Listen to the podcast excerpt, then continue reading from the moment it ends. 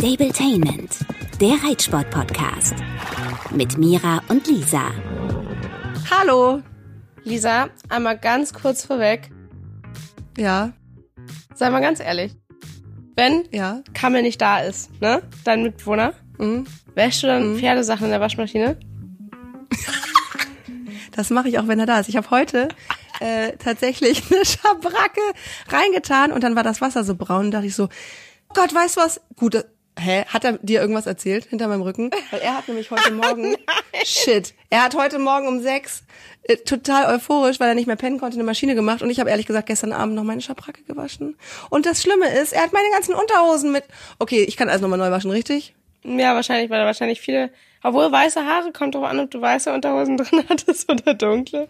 Oh nein, aber ich muss sagen, es war auch noch überwiegend Reitunterhosen. Hast du eigentlich Reitunterhosen? Also Unterhosen für gut und für Reiten? Jetzt wird's richtig deep hier. Äh, nein, habe ich nicht. Aber keine Spitze, weil das reibt. Aber ohne Spitze ist alles okay. Ja, also ich habe eine Schublade, ich sag's wie es ist, Reit- und Periodenunterwäsche und eine Schublade für gut. Okay, okay, das lassen wir jetzt hier. Ich wollte eigentlich in meiner Frage sagen, mein Freund ist gerade drei Wochen nicht da und ich habe gerade... Und du wäschst alles durch. Zuck, zuck, alles nacheinander durch. Wir hatten im alten Stall ja eine Waschmaschine, das geht bei uns im neuen jetzt noch nicht, weil der Abwasseranschluss noch da zu Ende installiert werden muss.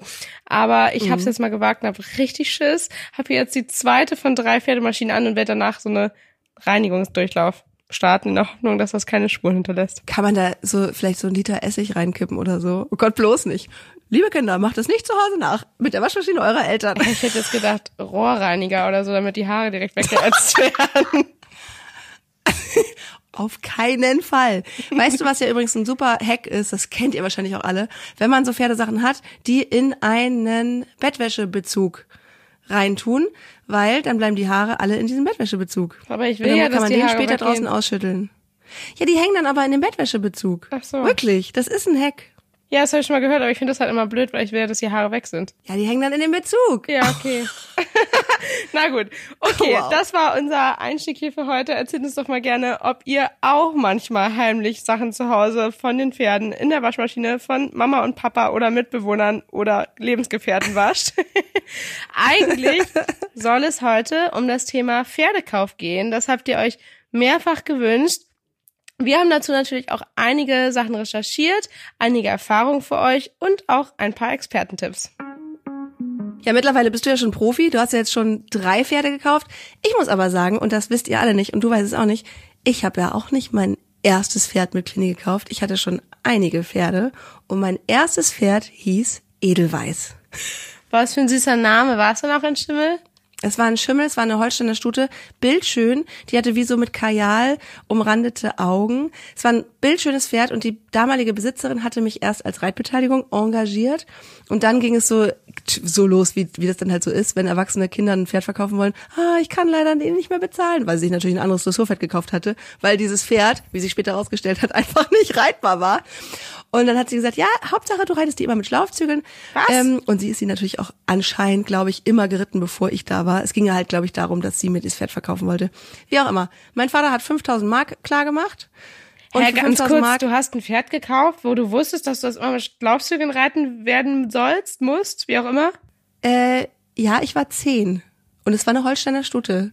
Und ich sollte sie mit Schlaufzügeln reiten. Ganz genau. Klasse. Klingt super.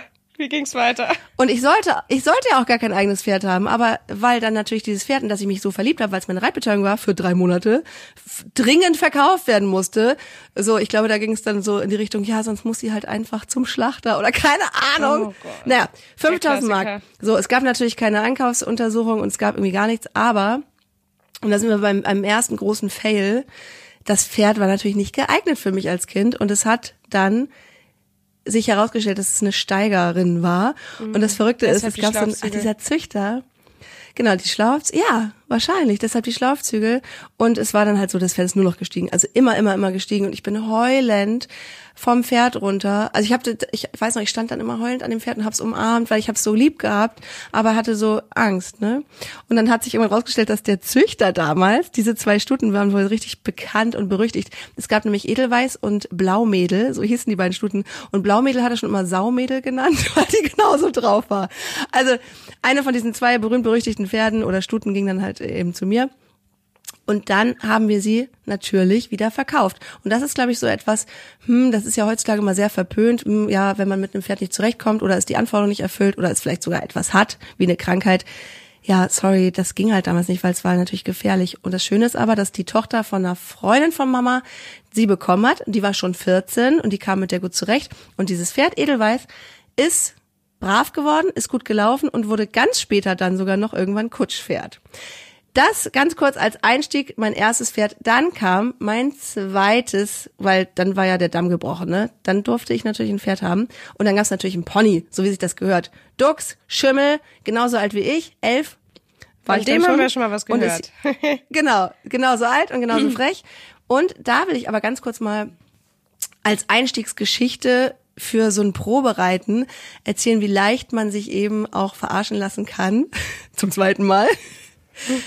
Ich habe dieses Pony ausprobiert bei einem sehr bekannten Ponyzüchter in Gettorf bei Kiel, der den aber im Auftrag für irgendeinen bekannten Graf so wie noch äh, verkauft hat, weil die Tochter umsteigen sollte auf ein großes Pferd. Und die Bereiterin hat mir den dann eben dann vorgeritten. Und alles allererste, was sie gemacht hat, also kommt eine Elfjährige in den Stall mit ihrer Mutter. Ich glaube, dann weißt du auch sofort, okay, da ist kein Trainer dabei. Das wird jetzt ein einfaches Spiel. Die hat mir das Pony gezeigt, ein weißes Pony, ich fand ihn großartig, mit einer Stehmähne, Dux. Und hat ähm, als allererstes beim Auftrensen mir einen super Trick gezeigt. Sie hat ein Leckerli in der Hand, hat die Trense hingehalten und hat gesagt, ah. Und das Pony hat das Gebiss ins Maul genommen. Und ich dachte, oh mein Gott, er kann einen Trick, ich liebe ihn. Probereiten war absurd schlimm, dieses Pony. Ich glaube, mit der Bereiterin ging es einigermaßen, aber mit mir ist der nicht durch eine Ecke durch. Das war so ein Pony, da hat man früher mal zu gesagt, der hat geglotzt. Und zwar der so geglotzt, dass der auch bis zum Schluss, ich glaube, der ist nie richtig gerne und nie anständig durch irgendwelche Ecken gegangen. Das sind so, das gibt's, habe ich heute, also heute kenne ich das nicht mehr, ne?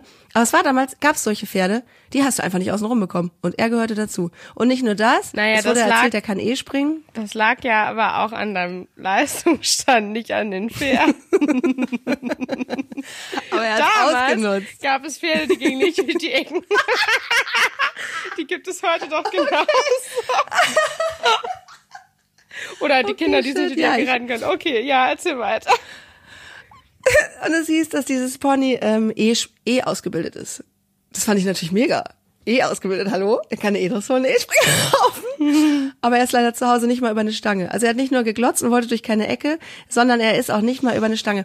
Und das war dann aber letzten Endes total schön, dass unser, was wir uns erarbeitet haben in den darauffolgenden Jahren, ähm, dass er irgendwann mit mir tatsächlich zu Hause gesprungen ist. Dann ging die ganze gleiche Chose auf Turnier wieder los. Da wollte er nämlich dann auch erst nicht. Mhm. Boah, der ist sogar mit mir vom Abreiteplatz über die Absperrung. Da ist er drüber gesprungen, aber über keinen Sprung. Und irgendwann ist er auch auf Turnier gesprungen. So, das war dann mein Pony Dux. Und dann kam irgendwann der Umstieg. Zu, zeitgleich quasi mit diesem Ehepaar, die ja dann äh, auch wieder sich an uns bereichern wollten. Das Ehepaar, falls ihr nicht mehr wisst, von wem ich spreche, geht mal in die Folge Trainerwechsel beziehungsweise sexualisierte Gewalt oder sexualisierter Missbrauch. Da ähm, geht's auch oft um die, äh, die ja dann uns nahegelegt haben, wir sollen uns doch bitte ein rohes Pferd kaufen. Ich war dann vierzehn äh, und es selber ausbilden, weil ja alle anderen es immer falsch machen. Und so kam ich dann zu Festus, meinem dritten Pferd. Und da gab's dann richtig klassisch eine Ankaufsuntersuchung und der kam vom Züchter. Wie alt war der? Ich war halt, der war vier. Mhm. Der war mit vier noch uneingeritten und das war ein, und der sah halt aus wie Samba auf deinen Fotos. Witzigerweise so, haben wir uns so ja auch kennengelernt, ne? Das haben wir schon mal erzählt, glaube ich. Ja. Weil du fandst, Samba ja, sieht Samba aus wie so Festus. Festus. Ja. Ja. Oh. Ja, und Festus hatte ich dann und das war dann die Zeit, wo ich dann wirklich immer Unterricht und Vollberitt hatte und irgendwie auch ein bisschen den Spaß daran natürlich auch verloren habe, äh, weil ich ja gar nichts mehr alleine machen durfte. Ich durfte nicht ausreiten, ich durfte nicht alleine reiten. Aber um um das Thema Verkauf und Ankauf zu äh, darüber zu kommen, das war dann mein erstes Pferd von einem Züchter, ungeritten, unversaut und der war auch total brav und lieb und der war auch gesund und das war toll. Und da haben wir eine ganz klassische Ankaufsuntersuchung gemacht. So, das jetzt mal so, was alles passieren kann. Also ich hatte eigentlich dreimal nicht das bestgeeignete Pferd, wobei ich sagen muss, das Pony hat sich eigentlich dann schon gelohnt, weil ich da gelernt habe, mich durchzusetzen. Klammer auf, ich habe auch irgendwann rausgefunden, dass ich aufs Pony Schlafzüge machen kann und dann kann ich ja vom Galopp zum Halten durchparieren. Danke für das Weitergeben dieses Geheimtipps. Also ist natürlich völlig klar, Schlafzüge gehören nicht in Anfängerhände und schon gar nicht in Kinderhände. Also ich glaube, jeder weiß. Das war nicht richtig, aber ich habe trotzdem gelernt, mit dem Pony umzugehen und habe auch gelernt, mich durchzusetzen. Na, da haben wir jetzt ganz nebenbei auch doch deinen Werdegang hier äh, dokumentiert. ähm, ja, stimmt. Ja, mega spannend, aber cool, dass deine Eltern trotzdem gesagt haben, sie probieren es immer noch mal, weil sie am Anfang ja dann irgendwie doch gegen eigenes Pferd waren, ne? Ich muss sagen, mhm. ich kenne dieses Kaufen und wieder Verkaufen Prinzip eigentlich nur von den, wie wir früher mal gesagt haben, verwöhnten Mädels, die, weiß ich nicht, irgendwann mal im Kader sind und erst äh, Fürzüge-Wettbewerb gewinnen und dann immer sich steigern mit größerem Pony und irgendwann auf Pferd umsteigen, jetzt so überdramatisiert mhm. gesagt. Ähm, ich finde, es hat so seine Vor- und Nachteile. Ich Ich glaube, es gibt ganz, ganz viele wie mich, wo es halt so gewesen wäre, wenn du das Pferd nicht mehr haben willst, dann gibt's halt auch kein anderes. Ähm, aber mhm. hat sich bei mir auch nie so gegeben. Also ich wollte nie, nie, nie ein anderes und ähm, hätte mhm. mich das auch, glaube ich, also, ja, habe ich gar nicht drüber nachgedacht. Ich kenne aber einige, die das äh, gemacht haben. Nicht in meinem engen Freundeskreis tatsächlich, da nur vereinzelt, aber gibt's ja einfach, ne? Und das ist ja auch null wertend unter Umständen. Also ist das ja irgendwo auch ein normales Geschäft, wollte ich nur mal sagen, das machen halt andere ja auch, nicht nur du. Ja. ähm, aber im Regelfall sucht man ja meistens nach, weiß ich nicht, in der Reitschule gewesen und dann Reitbeteiligung gehabt, das erste Mal ein eigenes Pferd. Und dazu kriege ich übrigens auch ganz viele Nachrichten von euch, worauf man dann da achten kann. Und das finde ich so mhm. gar nicht so einfach pauschal zu sagen. Letztendlich würde ich jedem raten, erstens macht natürlich eine Ankaufsuntersuchung, zweitens nehmt euch jemanden mit, egal wie viel Erfahrung ihr selber habt. Ja. Auch ich habe mir jedes Mal jemanden mitgenommen, okay, außer als ich mir meinen kleinen Blonden das erstmal angeguckt habe, da war ich alleine. Ja, aber da bist du ja schon jemand, den man sich mitnehmen würde als Beratung. Also du bist ja schon erfahren und du hast ja schon irgendwie das Know-how dann jetzt gehabt. Ich hoffe, genau, ich wusste ja auch, was ich suche. Nichtsdestotrotz finde ich immer, dass vier Augen mehr sind als zwei und ähm, man ja. sich dann ja auch einfach besprechen kann. Also weil irgendwo guckt das Herz ja auch immer mit und ist da vielleicht manchmal nicht ganz ja. so rational und ähm, deshalb finde ich es halt immer total gut, wenn man sich da jemanden mitnimmt. Und das habe ich auch bei allen anderen Pferden, die ich jetzt angeguckt habe, als ich nach einem Springpferd eigentlich gesucht habe, gemacht. Da war immer eine Freundin mm. von mir mit, die auch total interessiert war und die jetzt auch nicht mega viel Ahnung hatte, aber einfach ein bisschen von außen drauf gucken Dich konnte. Kennt. Genau. Mm. Und letztendlich hätte ich dann auch immer noch Videos, wenn man das kann, an meinen Trainer geschickt. Was man auch, finde ich, sagen kann, was zwar so ein bisschen abgedroschener Spruch ist, aber was wirklich auch durchaus sinnvoll ist, dass man den Leitspruch hat, wenn jemand sagt, okay, ich will ein Pferd haben.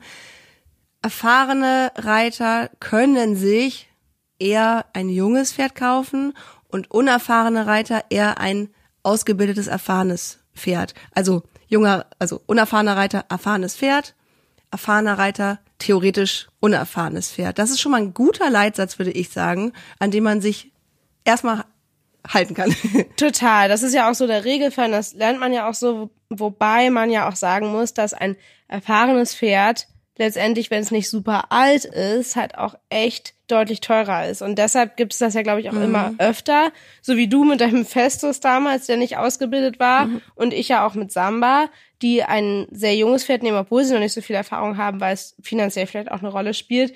Dann sollte man aber auf jeden Fall, finde ich, das richtige Team um sich herum haben und die richtige Unterstützung, ja. sei es durch Familie, die auch mit Pferden zu tun hat oder eben wirklich einem Stall, die auch feste Trainer da vor Ort haben, vielleicht Bereiter und da einfach Unterstützung bieten können. Oder dass man eben auch vor allem sicher ist, dass es charakterlich passt. Kann ja auch sein, dass du gar nicht ein starker Reiter bist und noch nicht so erfahren bist und du hast ein unerfahrenes Pferd, wo du aber safe weißt, weil du das, dich vielleicht sehr gut damit beschäftigt hast, dass es ein sehr ausgeglichenes, ja. äh, ruhiges Pferd ist und dann kann man ja auch gemeinsam lernen. Ne? Das macht ja auch total Spaß. Ich wollte gerade sagen, dann dauert das ja vielleicht auch länger, so wie bei mir und Samba. Mhm. Klar sind wir weit gekommen, keine Frage. Letztendlich hätte er aber rein nach äh, den Richtlinien ja auch schon, weiß ich nicht, sieben- oder achtjährig Estressur laufen können, ne? Und das ist ja überhaupt nicht mein Anspruch gewesen. Nein, ist jetzt nur mal so ähm, ja, ja, aber ginge, gesagt, theoretisch. Ne? Also, aber niemand, der, der ein Pferd so schnell so weit ausbildet, hätte das in dem gesehen. Ja, das kommt noch dazu. Nein, aber also ich finde selber mit dem Pferd lernen total toll und bin da auch natürlich irgendwo total stolz drauf, dass das mhm. so mein Werdegang ist und auch nie jemand auf Samba drauf saß, um mich da zu unterstützen.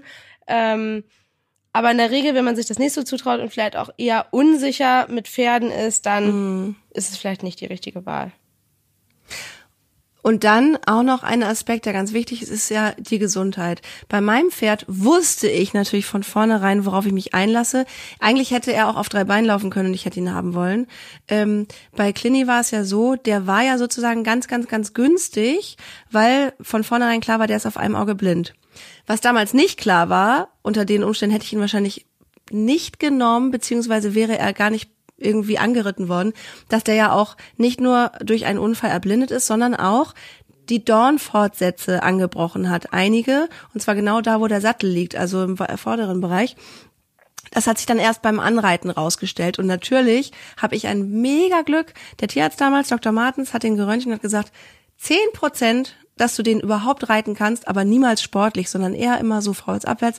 Ich hatte die To-Do oder die Aufgabe von ihm bekommen, den immer abzulongieren, dass der immer erst den Rücken aufwölben kann, dass der ganz warm ist, bevor ich mich aufsetze. Und ich dachte so, Hauptsache, er bleibt am Leben ohne Schmerzen und vielleicht kann ich mich irgendwann wieder raufsetzen. Aber natürlich war der Traum gestorben, dass ich mal Turniere reiten würde und so. Ja, krass. Und so haben wir so, hast du das alles doch gemacht. Ja. Finde ich, bestätigt ja, auch wieder. Alles, ja. Ganz kurz, wir hören ja nachher noch einen Expertentipp.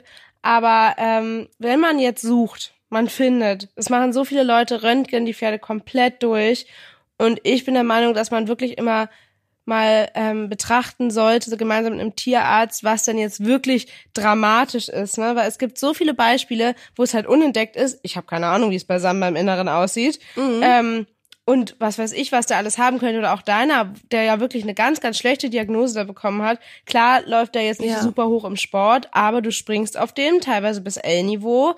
Und äh, auch in der Dressur genauso. Und ihr habt damit doch nie Probleme gehabt, oder?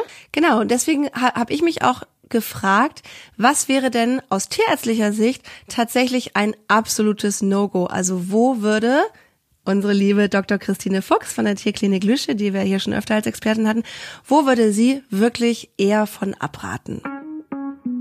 Ja, von was man absolut abraten würde, sind einfach Sachen, die man äh, nicht behandeln kann. Das heißt, wenn ich zum Beispiel wirklich ähm, ein Herzgeräusch bei der Ankaufsuntersuchung, äh, wenn man das gehört hat und danach eine, äh, zum Beispiel einen Herzultraschall macht und feststellt, dass da irgendwelche Klappenfehler oder ähnliches sind, dann kann man das vielleicht mit gewissen Herzmedikamenten unterstützen, aber man kann es nicht wirklich behandeln und äh, auch nicht heilen.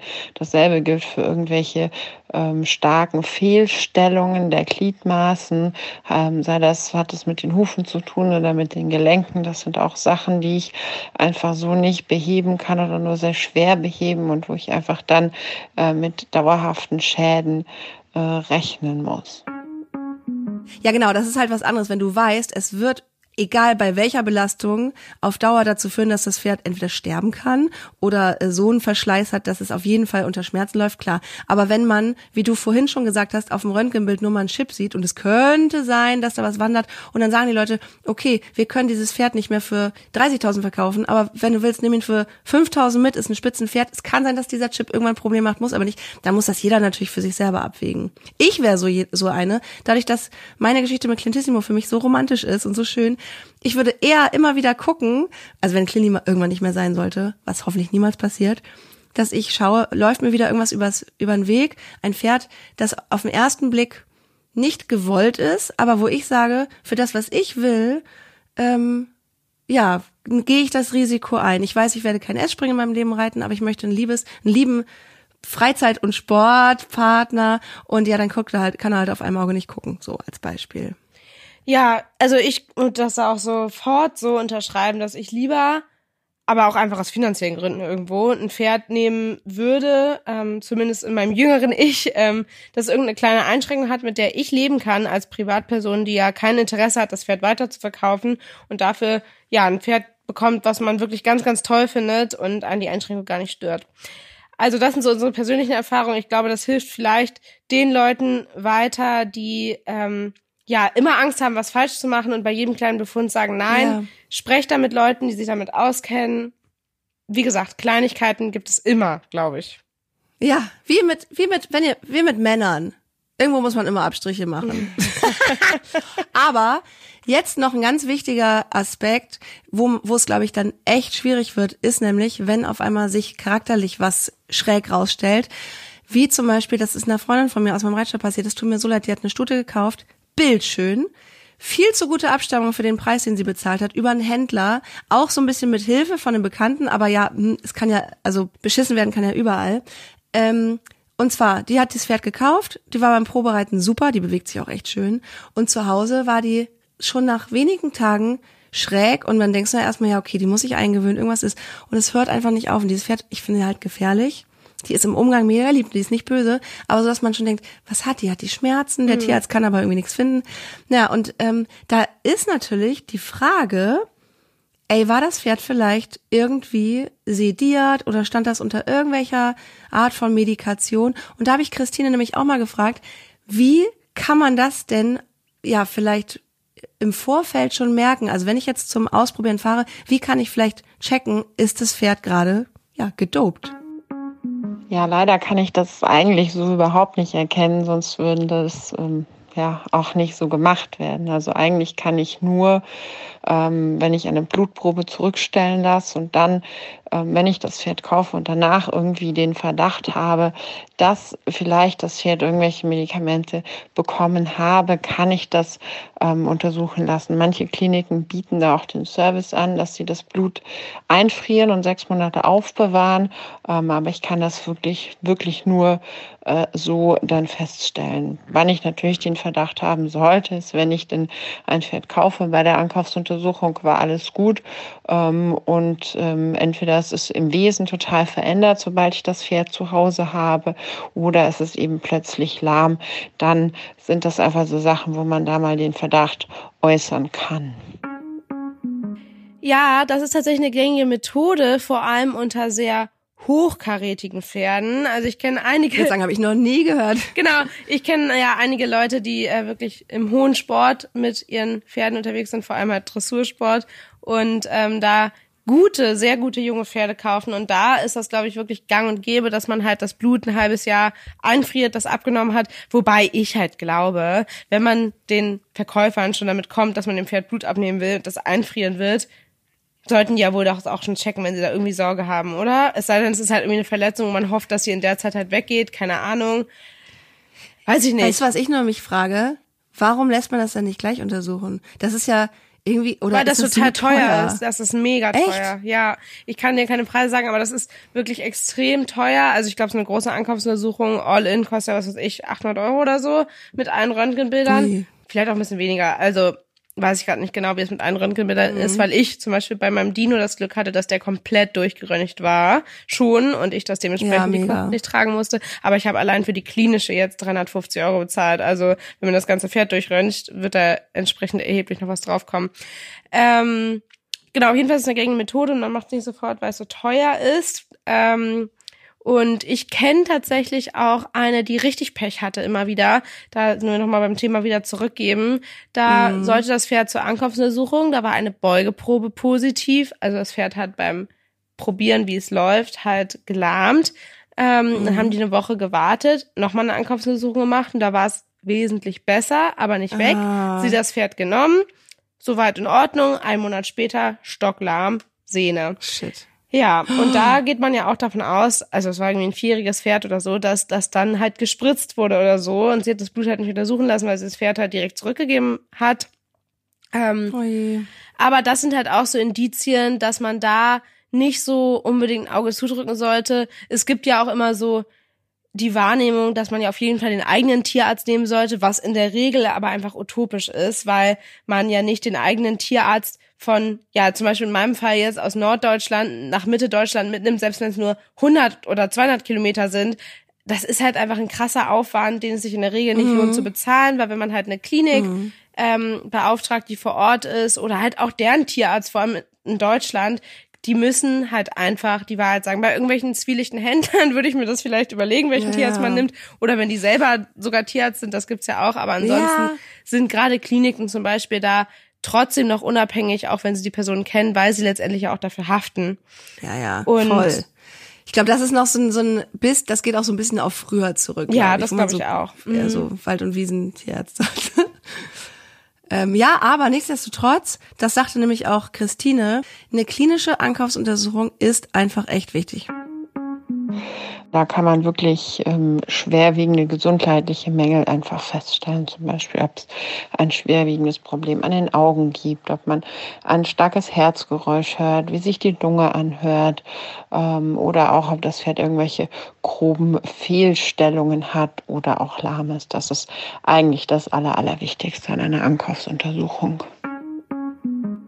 Also man kann zusammenfassen, wenn ihr ein Pferd kauft, dann hört A auf euer Herz, aber schaltet den Kopf dabei an. Mhm. Äh, macht immer eine Ankaufsuntersuchung. Und ja, also das mit dem Blut einfrieren, puh, keine Ahnung. Wir können tatsächlich vielleicht nochmal drüber nachdenken, wenn ihr jetzt eh noch Fragen zu dem Thema habt, die könnt ihr uns gerne schreiben über Instagram, ob man mal mit einem Rechtsanwalt spricht, was man macht, wenn man jetzt wirklich ein richtiges Problem hat. Aber in erster Linie Ähm, ja, wäre es natürlich ideal, wenn man gar nicht erst in die Situation kommt, dass man ein Pferd wieder zurückgeben muss, weil das ist so schwer, weil man hängt, finde ich, bei Pferden gerade, also gerade als Privatperson, von Tag eins das Herz ran. Und mit jedem Tag wird es schwieriger zu sagen, nee, ich gebe es zurück, weil ein Tier, das haben wir ja alle so gelernt und ich hoffe, dass das auch die meisten so leben, ein Tier gibt man nicht zurück. Man gibt ein Tier nicht ab, wenn man sich für ein Familienmitglied entscheidet, dann ist es da, komme was wolle, nur wenn man von vornherein eben vermeiden kann, dass nachher Tränen fließen und man ein Tier sich dann nicht, ich meine, das ist ja auch eh klar, wenn es irgendeine Macke hat, sei es physisch oder seelisch, dann geht es danach, ja, wer weiß wohin, ne? Es wird entweder ähm, gesund gespritzt und dem Nächsten vor die Nase gesetzt oder es geht halt in die Wurst. Ja, aber davon muss man sich wirklich frei machen, weil das passiert überall und ich glaube, da muss man sich selbst auch ein bisschen schützen. Und was mir gerade noch abschließend ja. einfällt, neben den Tipps, die Lisa gerade genannt hat, ist, dass man nach Möglichkeit mindestens ein zweites Mal hinfahren sollte zum Probereiten. Ja. Und ja. das ist zwar nur selten der Fall, aber gerade bei Privatpersonen, wenn die auch angeben, dass Platz vor Preis und so weiter, kann man vielleicht auch die Chance haben auf eine Probezeit. Und das ist natürlich dann die Garantie schlechthin, auch wenn man sich nicht mehr trennen kann vielleicht. Aber das Glück hatte ich ja bei meinem Dino jetzt tatsächlich, dass er zwei Wochen da war. Aber ehrlicherweise hätte ich schon nach Tag fünf ihn nicht mehr hergeben können. Ist so, ne? Ja, und obwohl die Ankaufsversuchung erst weiter weg wäre, ich hätte mich dagegen entscheiden müssen, wenn irgendwas gewesen wäre, aber da die tiptop war, ist auch das richtig gut verlaufen. Also, wir hoffen, wir konnten euch mit unseren Tipps hier etwas weiterhelfen und das beantwortet eure Fragen. Wie gesagt, wenn ihr noch mehr dazu habt, dann schreibt uns das gerne jederzeit. Wir nehmen dazu gerne noch ja. eine weitere Folge auf und ansonsten bis nächstes Mal, oder? Bis nächstes Mal. Kann sein, kann sein, wenn alles gut geht, dass ich euch da mitnehme auf eine Auktion. Das ist auf jeden Fall äh, auch nochmal geplant und ich habe da schon eine rausgesucht, wo ich gerne hin will. Vielleicht klappt das ja. Ich drücke die Daumen und bin gespannt. Bis zum nächsten Mal. Tschö. Stabletainment, der Reitsport-Podcast mit Mira und Lisa.